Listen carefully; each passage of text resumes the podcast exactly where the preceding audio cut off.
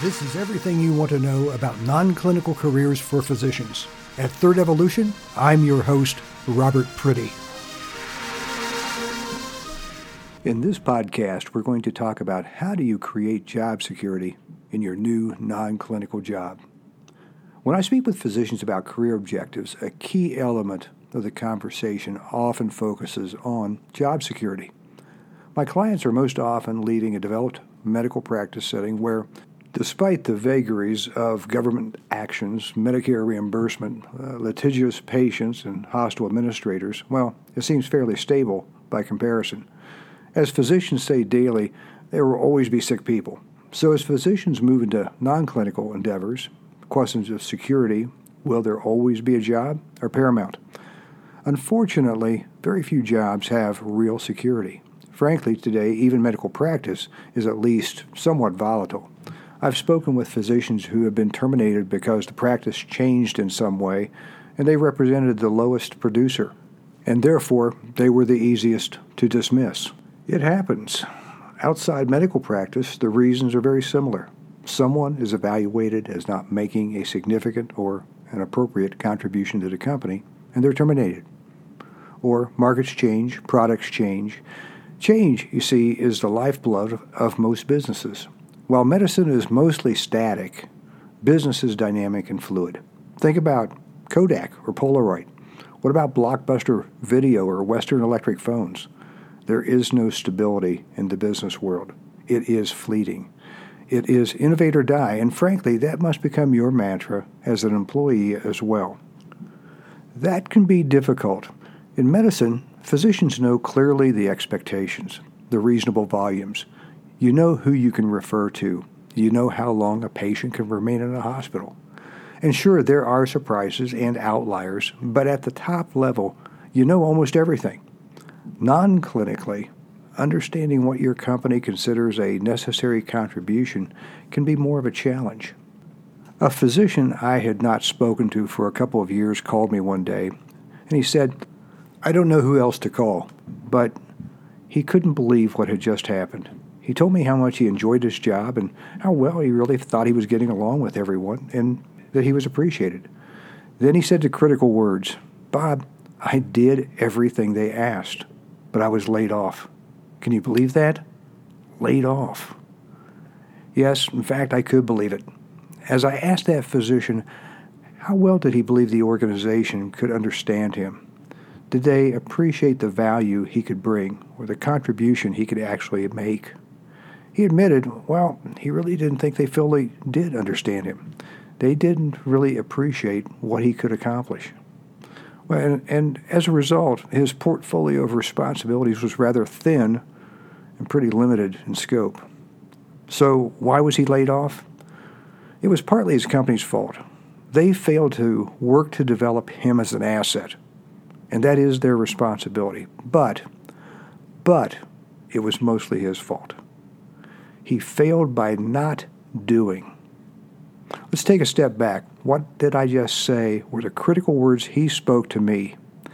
He said this I did everything they asked.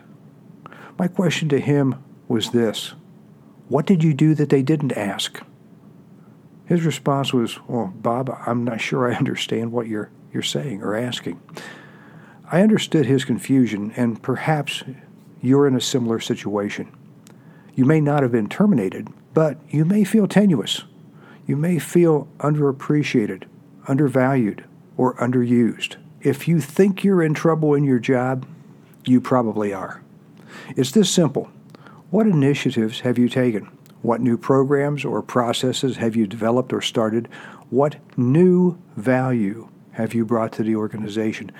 And I mean measurable, trackable value. I'm not just asking if people like you because they must, but I'm asking if they value you. And if you can't respond that your job has grown and changed from when you were hired, and that you're constantly pulled in multiple directions, and that you're getting great performance evaluations, well, you may be in trouble. Here's a piece of advice, a, a tip I offer all my clients. I'll describe it first in the context of medical practice, because that's where my clients are coming from initially for the most part. But then I'll bring it back to this conversation, speaking about creating that job security in your non clinical job. But I think you can relate to the, the first example, even perhaps a bit more easily. As I'm working with a new client, a task I assign is to take all the activities, their appointments, committees, awards, all that information from their CV, along with perhaps other things you've done. Perhaps you chaired a community organization or you volunteered with some group or for, for some cause. List all those items on what I define as an accomplishments worksheet. That worksheet is divided into three columns. Column one is the activity, that accomplishment, that appointment, that award. You get the picture. It's the what that you did. It's what you probably listed on your CV. The second column is why. In other words, why did you take this action? Why did you receive this recognition? Why did it happen? And think of the why in the context of problem resolution. For example, you may have been appointed to a board because the board lacked a physician's perspective or you were there because you brought a special element of missing knowledge or information. That's the why. Then, the third column, that's the result. What was actually done or achieved? And the more measurable, the better. Think numbers and percentages or ratios.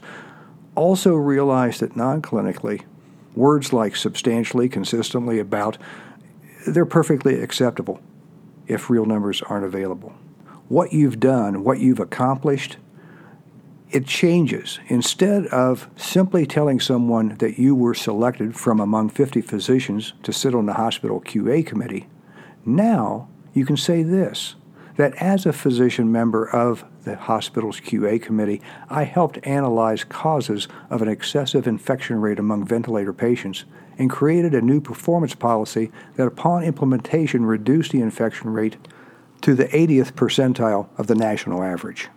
So you can see how this look at the typical committee appointments listed on your CV is very different and how much more results driven the definition of you has become.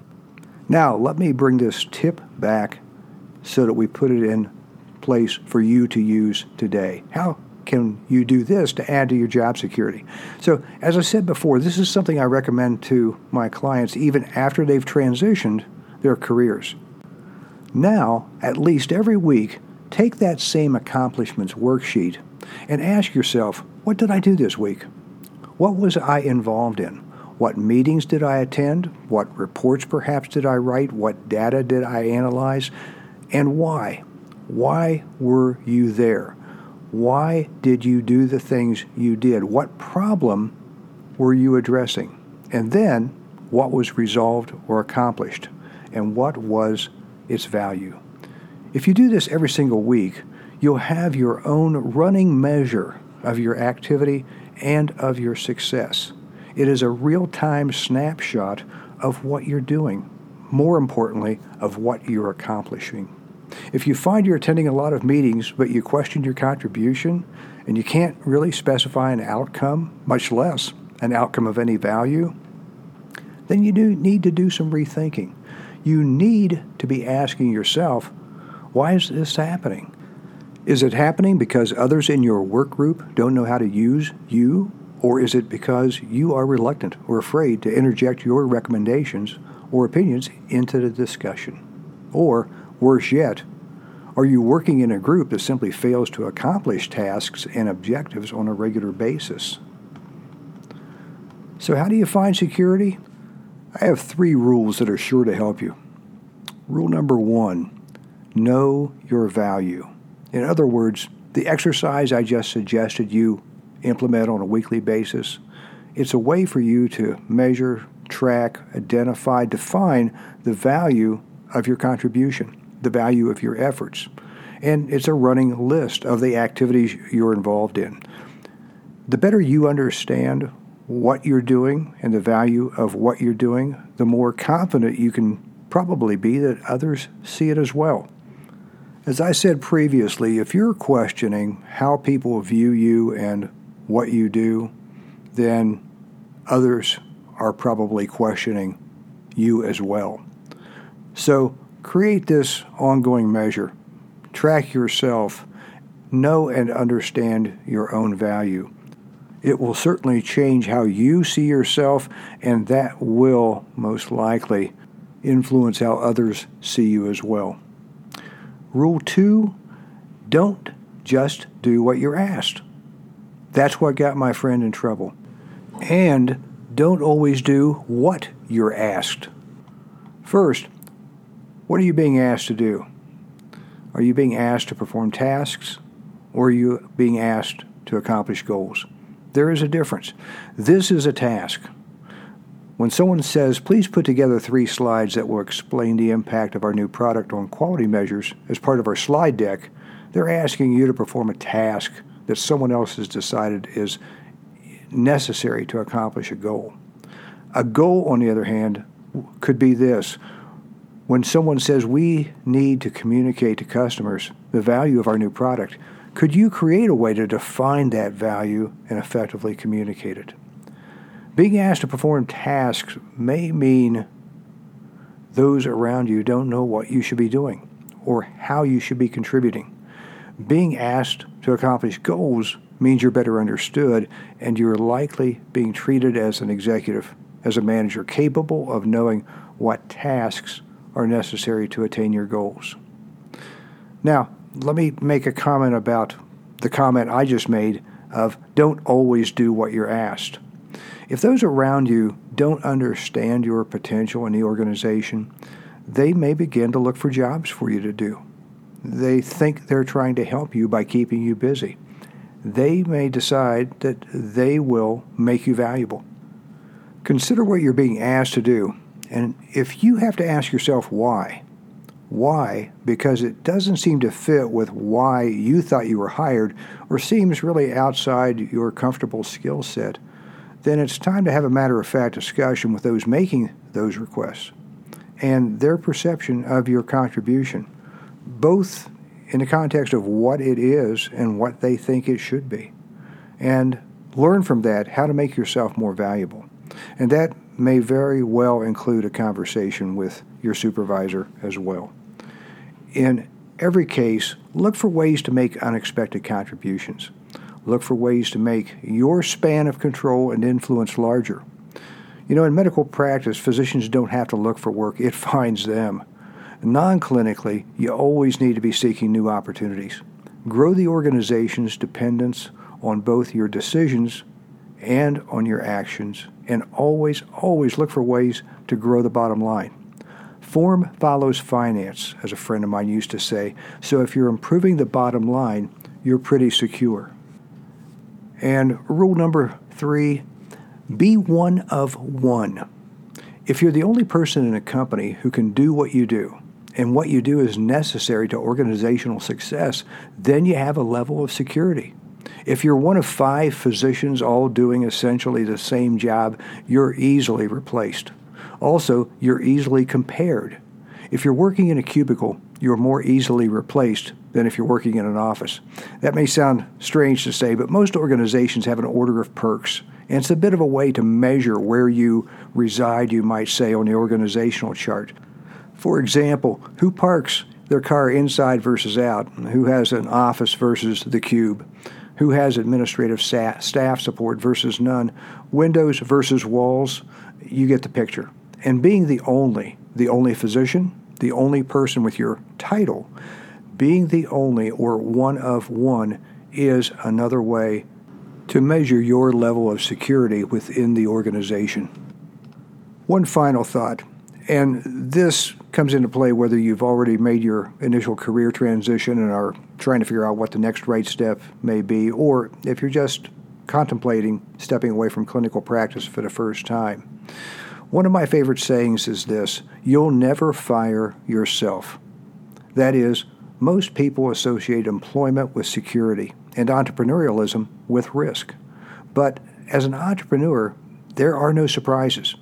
You know what bills are being paid, you know what the cash flow is. No one is going to walk into your office on a Friday afternoon with a cardboard box under their arm and say, I'm sorry, but there have been some changes and I'm afraid you're not going to be working here anymore. Just some food for thought. But the bottom line is this real job security is generally defined by you, whether you're working somewhere else or working for yourself. The more effort you put into making yourself indispensable, needed, required, the more likely you are to feel and actually be pretty secure in your job. And as always, if you have questions about this podcast or anything else concerning non clinical careers, this is Bob Priddy. Don't hesitate to contact me at 720 339 3585, and that is voice, message, or text. Until next time at Third Evolution, thanks for listening.